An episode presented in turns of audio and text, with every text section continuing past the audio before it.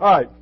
Um, we are doing a study on the Holy Spirit. I am uh, building, uh, I hope, in some way that uh, y'all kind of step up with each of these things. Uh, I'm, I'm, framing them around questions, and uh, uh, and the question that we're now going to enter into and not complete is how do we receive the Holy Spirit?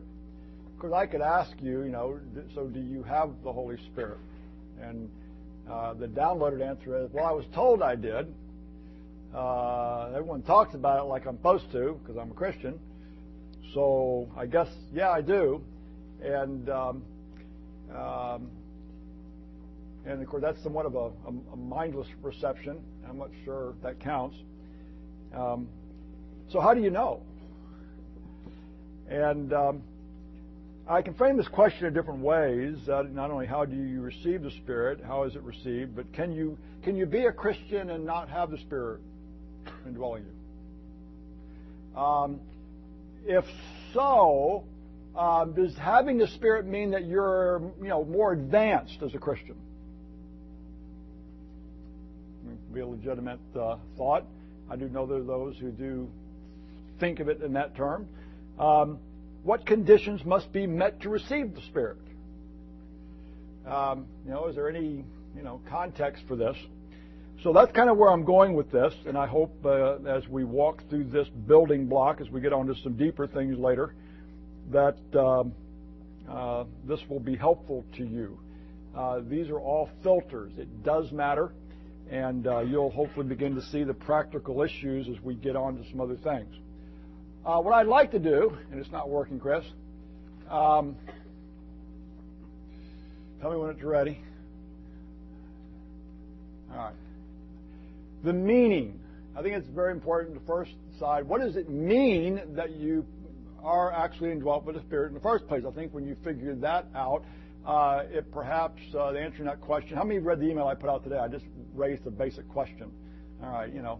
Um, uh, I hope this will take you there. Um, let's look at a couple texts. Uh, Romans chapter 8, Paul talks a good bit about the actual indwelling of the Spirit. Um, and uh, uh, he keeps saying the Spirit in you, in you, in you, in you. He says it on multiple occasions in that text. And uh, the uh, he says, You are, are controlled not by the sinful nature, but by the Spirit. If the Spirit of God lives in you. And if anyone does not have the Spirit of Christ, notice, he does not belong to Christ. All right, think of implications of that. If a person does not have the Spirit, he is not an inferior Christian, and if you have the Spirit, you are an advanced Christian. No, it just says you're not a Christian. Hmm. If you have the Spirit, uh, you're not superior. No, it simply means that you are Christian. Simple enough? You all know about parallelism. Uh, if you teach English, even remember from high school, they talk about parallelism. Two statements that are put uh, side by side, one defining the other. Well, you'll find a good bit of that in the Psalms. Now, remember Psalm 51. There's a context to Psalm 51. I remember what it was. King David, you're right. Who said that? All right. What was going on in King David's life in context? What, in other words, what prompted him to write this psalm? Yeah, yeah. He had. Uh, this is uh, that moment with Bathsheba. It's in the aftermath of all of this. Um, he's caught, you know, uh, red-handed, uh, trying to hide it from God, hide it from God's people. Uh, life is uh, a downspin and um, uh, he's you know committed adultery, a child out of wedlock. He's murdered the husband. You know, it's just it's just uh, really tough thing, but it's, it's pretty pretty uh, deep uh, pit he he dug for himself. And in the in the context of this, he writes the psalm in the aftermath. Um, and of course, there's a lot of beauty that comes out of this psalm. Uh, his understanding of forgiveness, uh, but he also understands some other things. And you'll note what he says, and there's a reason, that therefore, he says it. That is this Do not cast me from your presence. Or, paralleled, do not take your Holy Spirit from me. Now, if you pay attention to that in the, in the context, he's telling you what the, uh, the actual indwelling and presence of the Spirit in your life means to you.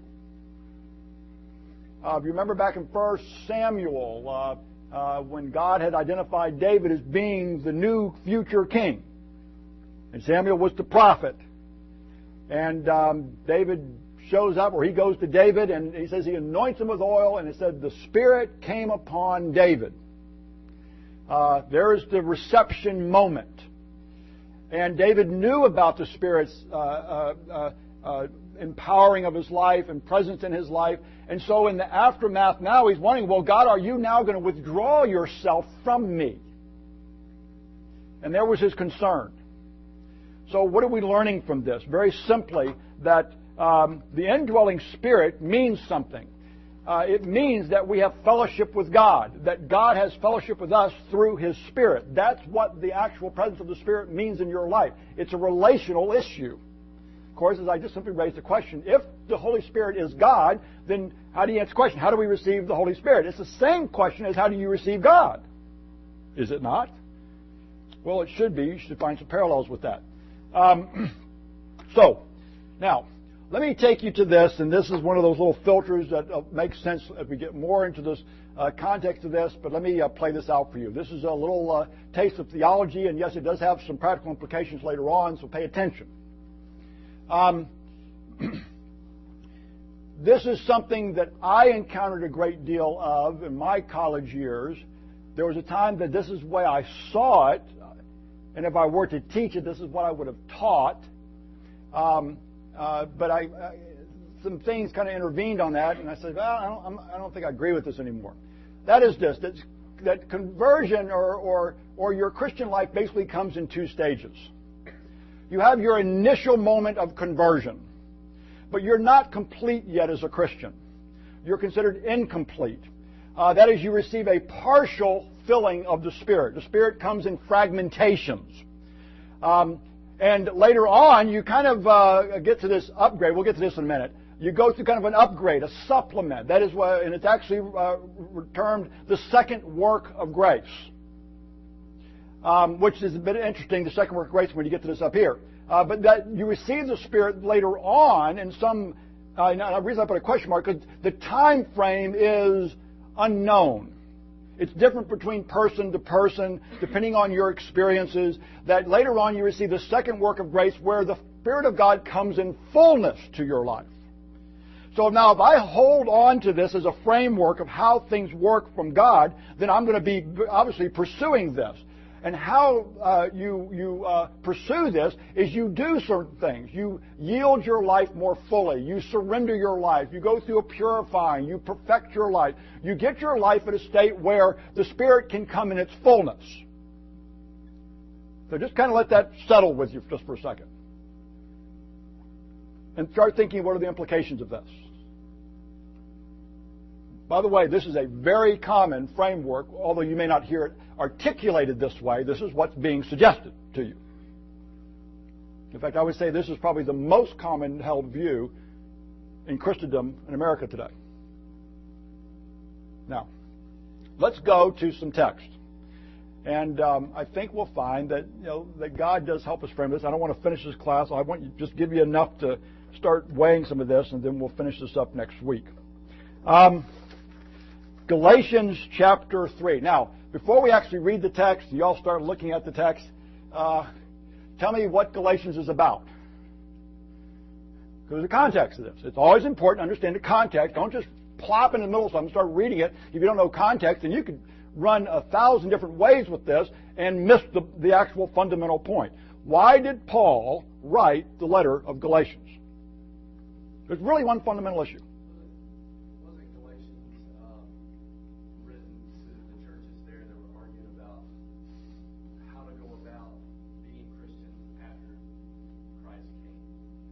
Yes, that's part of it. It's over one issue. What is the one issue that keeps coming up that Paul keeps talking about in Galatians? And it was a Jewish thing that was being bound upon Gentiles. Circumcision. All right, now. Galatians, uh, uh, let's see. You got the Mediterranean Sea. You got Palestine and up north region up there is Galatia, right? One of the first places Paul went when he did his first missionary trip and started sharing the gospel, and a bunch of people up there, were Gentiles, became Christians. Word got down to Jerusalem, to Jewish Christians, said, hey, there's these Gentile Christians up there, and so some of them were sent up there and traveled up there to go check them out, as though it was their job to check them out and be the gatekeepers to decide whether or not they could be really Christians or not. Read Acts, it comes out of this. In fact, Acts 15, the big powwow they had when all the leaders of the church came together and ironed this out, and it was almost duked out. Uh, it was over this issue. Um, those are the big to do. So these Jewish Christians come up there and said, "Oh, you Christians?" They said, "Yes, we're Christians." They said, "That's wonderful." So have you been circumcised? Talking to, of course, the nails, and they said, "Circumcision." Um, well, no. Ooh, well, that's a problem. You're not really a Christian then. What you, Paul didn't finish up the message. He didn't give you everything you needed. So what you need to do now is, you guys, I mean, sorry to say, but if you really want to be a Christian, you want to have to be a completed Jew. Because that's where it came from. We're the origin of this thing. God gave the law. The law was not meant to be put aside. So here, you guys just line up and let's go. And we're going to make you real Christians by being circumcised. Of course, Paul gets wind of this, and man, uh, if you read this letter, he starts off saying, if anyone, I mean anyone, preaches to you a gospel other than the one you've already received from me, let that person be condemned. Let them go to hell if they say something different from what I've already told you. Big issue. This is not some peripheral issue. It's not Jesus plus circumcision, it's just Jesus. And Paul went to Jerusalem ready to fight this one out. Acts 15. Of course, they were all listening to the Spirit of God which is the language used in Acts 15, they all came to peace on this one. And they didn't bind this on, on, those, on those Gentile Christians. So the church listened to God. So let's remember the bottom line was they were really sensitive to God and they did what they were supposed to do. But it was a really difficult issue for these Gen- Jewish Christians to see these Gentiles on equal footing when they weren't following their law. So there's the context of this letter. Now, it'll make more sense then when you read how Paul comes at them to remind these now confused, baffled, disoriented Gentile Christians up there who have been having these influence from these Jewish Christians who have been telling them that they weren't really Christians, how to work through this. And notice he does it theologically.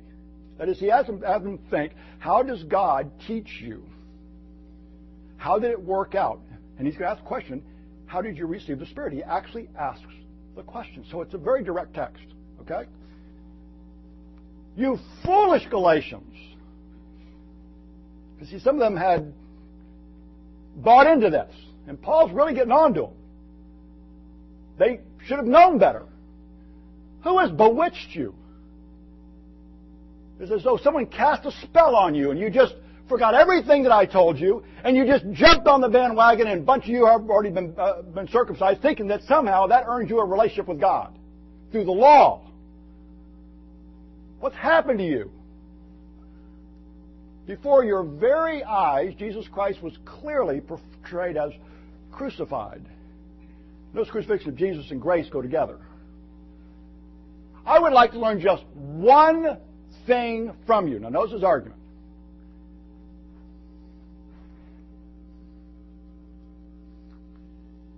Okay, I just want to make sure I didn't break this text down. Did you receive? Now, notice I got a little phrase in there. Where I, I define the grammar of this. The word receive. What is it? What is what? What tense is it in? It's aorist tense. Now, I, I'm, I'm, not trying to get too technical. I'm not trying to lose you guys. I just want you to understand that Paul's saying something very specifically, and if you want to study this text, you got to know this stuff. Aorist tense is something that took place at a specific point in time in the past. Did you receive the Spirit in the past, and they were therefore, or it's assumed that Paul says, you know what I'm talking about. When you see the Spirit, I said, yes, okay, remember receiving the Spirit at, back, back in our past. The Spirit by observing the law, or by believing what you heard. One question, and there's only two options. Do you see that? How did you receive the Spirit? You got one, two ways. You can work for it, or you receive it as a grace. So which one are you going to choose? Now, now when you see the grace issue, you see how that affects this up here? You're doing it by your own actions, or you're doing it by grace. You can't have both. Same framed idea. Um, today, um, and, and, what I was referring to, what I um, struggled with, is that the Holy Spirit comes to different people in different ways, different times, under certain condi- different conditions, and it's kind of a just, you know, yeah, we all get the Spirit of God, but, you know, you, you, every person is comparing an apple with an orange there. You just can't put them together and say there's some consistency uh, in terms of how God approaches people when it comes to receiving the Spirit. But Paul seems to frame this in very simple terms. How did you receive the Spirit? Works of law. You work your way. You earn it. You just get, a position where God says, "Okay, this guy's life is so ready now. I'll just give it to him, like like he's not, now that he's got his life where it's ought to be." Because that's a certain theology there. We'll get to that in just a minute. What that assumes that you get your life together before the Spirit comes, as though you could get your life together without the power of God. Hmm. If the Spirit of God is indeed doing this, we'll talk about that later. Um, I want you to see that Paul holds no such idea. Paul's question, did you receive the Holy Spirit by heroic deeds, yielding, surrender, purifying your life, or by another means? And he says, down here, by believing what you heard. We'll get to that in just a moment. Um, then he goes on to say this. Notice, after what? Beginning with the Spirit. So where does Paul place the reception process? The beginning of what? Beginning of faith, the beginning of keep keep translating. Huh? When yeah, when you became, when you believed what you heard. Some texts have a hearing of faith. Um, you hear the message of Jesus, you believe it, and you receive the Holy Spirit. So, you know, in quote, did you receive the Holy Spirit by doing all the law, or did you simply listen to the message of Jesus and it was as it was proclaimed and believe it, and you get the Spirit? When does the Holy Spirit come? At the beginning of the Christian life. Not somewhere undefined and unknown portion later on, a second work of grace, but in the beginning. Seems very simple. And he, Paul also assumed that these people got this. They knew this. In other words, he's asking rhetorical questions and they're answering it. The Holy Spirit doesn't come after yielding and praying and proving yourself. It's not now that I'm a Christian, I'm going to seek the Holy Spirit now in its fullness. If the Holy Spirit really does help us, it seems to me, that I need Him in the beginning when my life's a mess, not after I've somehow worked it out on my own and made myself a, a, a better receptor for it.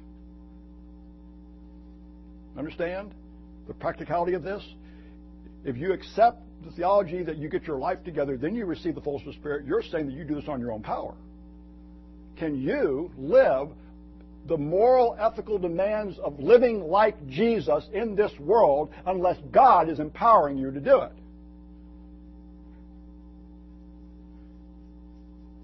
If you can, then you don't need God and you don't need the Holy Spirit.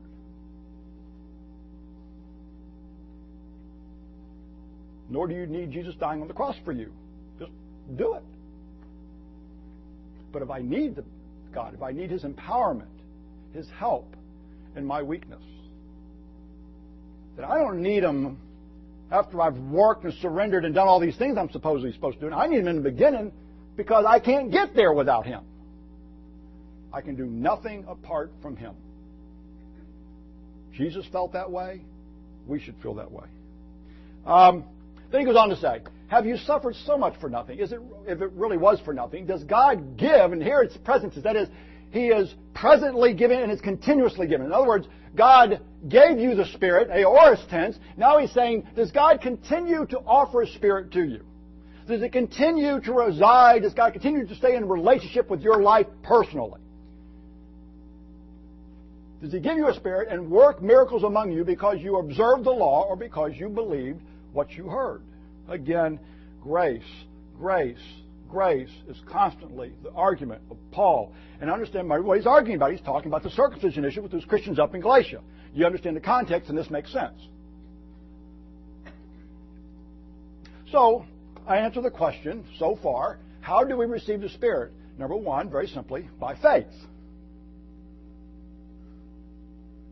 And very specifically, again, number two, in the beginning. When Jesus and I connected.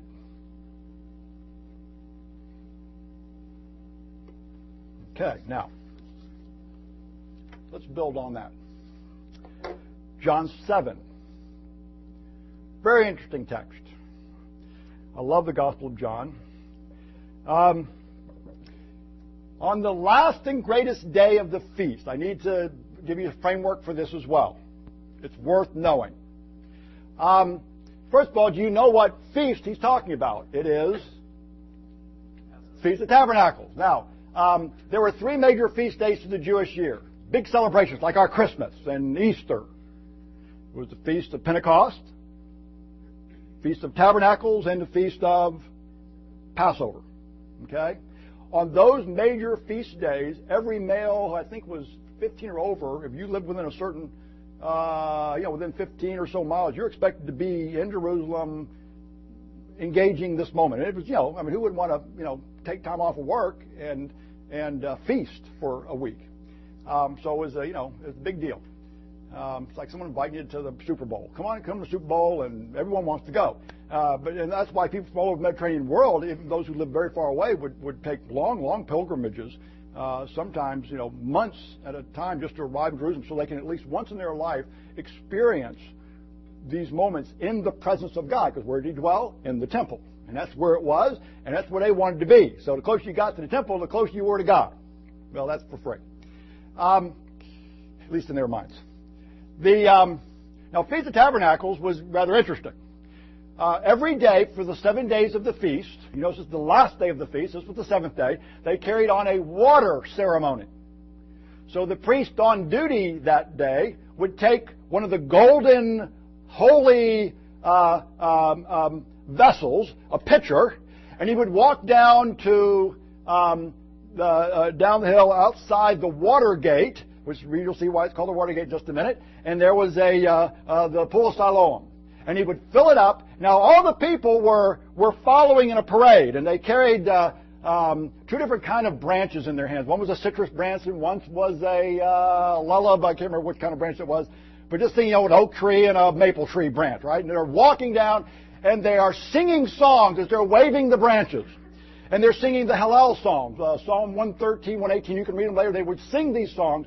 Uh, they would also uh, be citing certain texts uh, like Isaiah 12:3, which speaks about how God will draw water from the well of salvation. And he's talking about Isaiah 44, verse 3, where it talks about he will pour uh, uh, water on the thirsty land, and streams will, will go out onto the dry land, and I will pour out my spirit upon all mankind. You see that he associates water with the Spirit of God, using the imagery that they experienced in the desert. Okay? And this is very etched in their mind. It's their history. They understand this stuff. Uh, and they understand when they're singing these uh, verses and reciting these verses in celebration of this moment. Um, now, what did God do in the desert when it came to water? They got thirsty, so God supplied water from a rock. Okay? And of course, that's the Moses figure. Remember, Moses predicted a prophet would come greater than him, and Jesus is associating him here himself with this moment. I'm that guy, by the way. He's being very direct about it. And by the way, at the end of this chapter, they want to stone him. Well, there's a reason, because he's claiming some things that, you know, he's not allowed to claim. He's claiming to be God, and they don't like this. Uh, so rather than hiding back, this is really what you got to get out of this chapter in John 17. Jesus is almost antagonistic about this. I will not go and hide about this issue. You want me just to go with the flow, just uh, acknowledge myself as a typical rabbi like the rest of you guys, be an underling under you great superior guys, but I'm telling you, I am this God.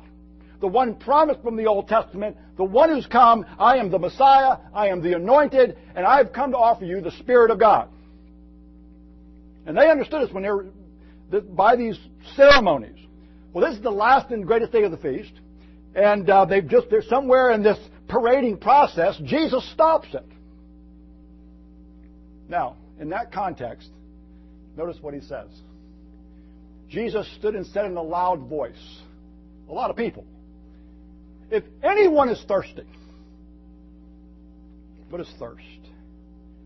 Here these people have been thinking about being in the desert, our ancestors parched, but they understood that it was more than simply the tangible water that God brought from the desert, and not only thanking God for the rains that they currently receive, because they were an agricultural society and how they needed God to send the rains so they could sustain life, which is part of what this Feast of Tabernacles was about, but they understood it also metaphorically, spiritually. Notice, whoever believes in me, as the Scriptures has said, streams, notice not trickles, overwhelming flood of waters will flow from within him. Now, if you know the Gospel of John, uh, John will often say, you know, we didn't really get it when Jesus said it that, at that moment, but now that I've thought about it and the Spirit of God has illuminated this in my life, let me tell you what it means. And he gives these parentheticals, and he does it throughout the Gospel of John. He goes, here's one of those moments. Let me tell you what he meant. By this, he meant the Spirit, whom those who believed in him were later to receive. Notice hadn't been given yet. Up to that time, the Spirit had not yet been given, since Jesus had not yet been glorified. So John has been very careful so you can see the connection between Jesus and the receiving of the Spirit. You disconnect those, you got bad theology. Now, beautiful context. Um, but the simple question again, trying to answer the question, how do you receive the Spirit? Well, thirdly, faith, not just faith, but faith in Jesus. Oh, you say, I already knew that. That's assumed. No, it's not assumed. It wasn't assumed to that audience. That's what got him in such trouble when he said it. It's not what people necessarily believe today. Not what I was taught. Uh, for a portion when I was circulating around certain uh, groups and trying to learn and figure this out. And I wanted the Spirit and wanted to make sure I had all of it and wasn't sure if I did or not. And, uh, you know, I went through this process and basically I was told to uh, have faith in the Spirit. In fact, I was actually articulated that on more than one occasion very directly. Not by assumption, but by you need to put your faith in the Spirit. I said, okay. So now I got my faith in Jesus and I got my faith in the Spirit. And it kind of, he said, well, it's the same thing because they're both God. Uh, all I know is the text is very clear. Jesus says, faith in me. Now, let's go back to our basic key phrase. The Spirit's work is what? Centered in Jesus Christ. Say it with me again, out loud. The Spirit's work is centered in Jesus Christ. The Spirit does not come to point to Himself. The Spirit's active when you see Him pointing away from Himself to Jesus. When you see Jesus being highlighted, Jesus being glorified, Jesus being the center of attention, you know the Spirit of God has been active.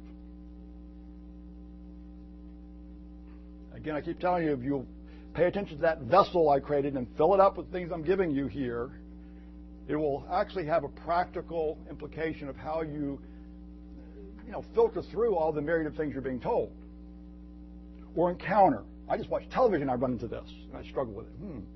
Man, I don't want to miss this. I, I mean, I don't, I don't want to miss any of God. I want all of it. Right? So, so what is the condition? By faith, in the beginning, Paul says, and that faith is in Jesus. One more text that we'll, we'll, we'll pick up next week. Well, for those of you from Restoration Roots and Church of Christ, this is a familiar text. It's funny, though, how I heard this text, I could quote it without even really caring to when I got out of high school, and I always missed issue. Because we never talked about this aspect of it. Um, and we're going to go back. By the way, I'm going to take you through the book of Acts very particularly. It's, it's really fascinating to look at because the Spirit's activity there is very demonstrative and, and uh, you learn a great deal. And um, it's also where there's a lot of confusion. At least where I got confused. And um, I would say, yeah, there's a lot of confusion beyond just myself, but I certainly owned part of it. Um, remember, this is the first time the, the, message of Jesus was ever articulated. It's um, 50 days after the death, burial, resurrection of Jesus. Jesus went through 40 days of resurrection appearances. These guys, I mean, they knew. I mean, this Jesus was, you know, a physical body, but he kind of beamed in, beamed out. They knew there was something different about him. You know, he didn't have the same limitations. Uh, um, you know, resurrection. It wasn't, he wasn't a disembodied spirit ghosting in and out. He was a tangible. He ate with them. He talked with them. They got to touch him. They, uh, they, they experienced him with all their senses. This is Jesus, although they had trouble recognizing him sometimes, but I always find that interesting, like the road to Emmaus, but that's, that's, we don't have time. Um, Jesus preached, um, you have the outpouring of the Spirit, this promise that has been made for centuries, all of a sudden happened. They preached the message of Jesus the people says are cut to the heart. You know, we don't really sit and think of where they are. We'll do this later on, but um, and these guys were just. I mean, I can't quite. You know, I remember getting caught doing some really bad things by my parents. One time I almost fainted. It scared my dad, but I fell against the wall when he caught me drinking one time. And um, I mean, I'm talking just, well, that's what these guys were. They were just like, I mean, just, and Peter responds with this. So, you know, we hear these words, and we just, you know, seem we just a little, little slice of theology. Here's a point one, point two. We missed the whole point of this. Uh, it bothers me that we missed the point of these moments. But if you take the time to understand the context, it means so much more. Peter replied, by the way, under, underline, uh, in, in between the lines, there's hope, guys. Don't panic. Repent and be baptized, every one of you, in the name of Jesus Christ for the forgiveness of your sins. And here's the part, you know, the forgotten God part. I could quote it if I had absolutely no idea what it meant growing up. And you will receive the gift of the Holy Spirit. Now, if you were a Jew, you understood, didn't you? Because they've been promising this all throughout Old Testament prophecies. Good theology. And the promise is for you, you Jews, right here now, and your children, your ancestors, just trace them on to the future, and to all who are far off, even to these Gentiles, although I'm not sure Peter quite grasped that one yet. In other words, it was he's coming out of prophecies, and they keep saying, you know, like the Gentiles, Gentiles get it too, but they're always thinking they're going to be kind of stepchildren to us Jews. You've got superior Christian Jews, and you got these guys that will let them come on in and kind of live on the, uh, you know, out in the outhouse and claim to be Christian. You with me? Our Messiah. Um, to all who are far off, notice even they get the Spirit of God. Boy, you put that together. Uh, you get the Spirit. What do you get? Okay, we're for all whom the Lord God will call. Now. Okay.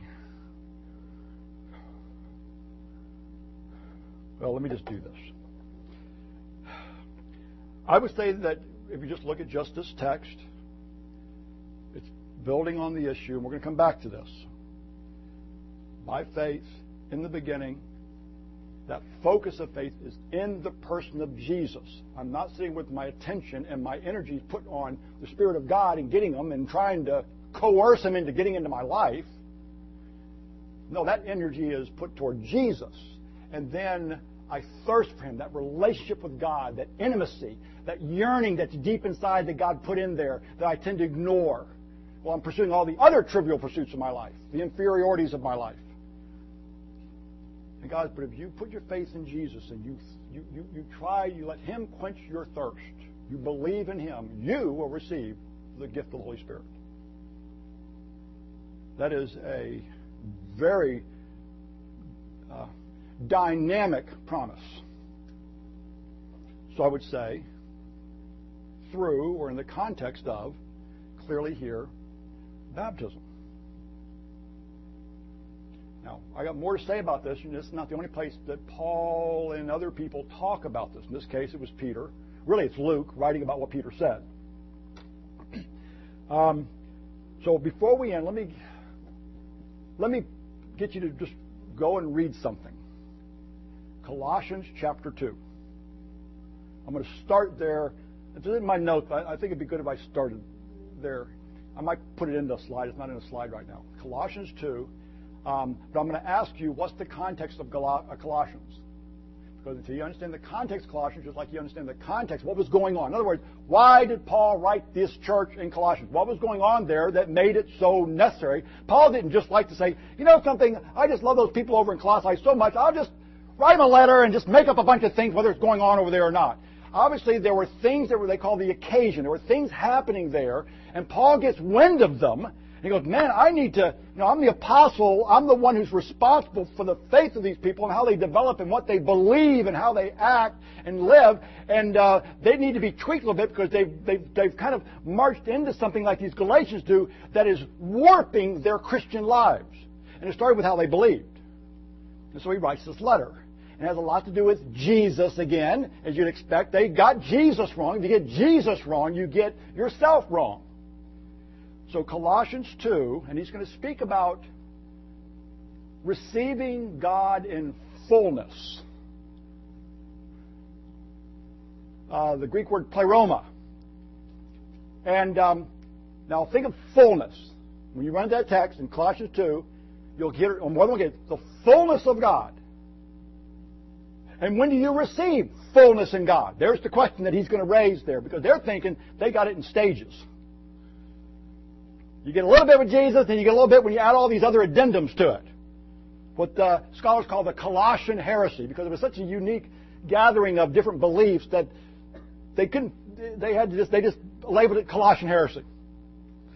And I want you to read the chapter and notice the question he's answering. What happens when you get Jesus? And that word fullness is planted right in the middle of it. So what is he telling you? Yes.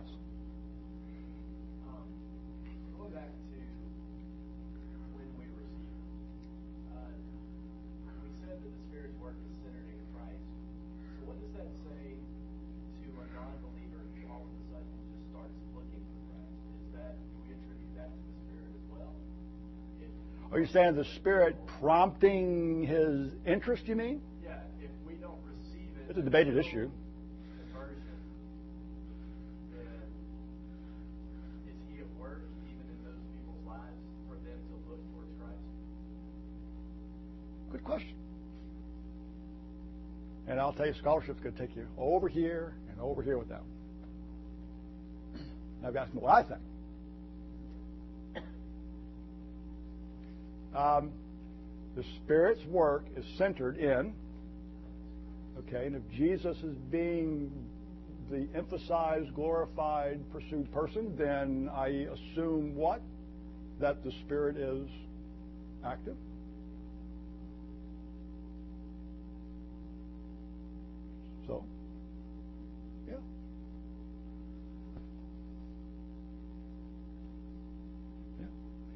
Course, you know, you say, well, you know, if you believe this, uh, then, you know, what, how do you, you know, does that mean that people just, you know, how, how do you resist the Spirit?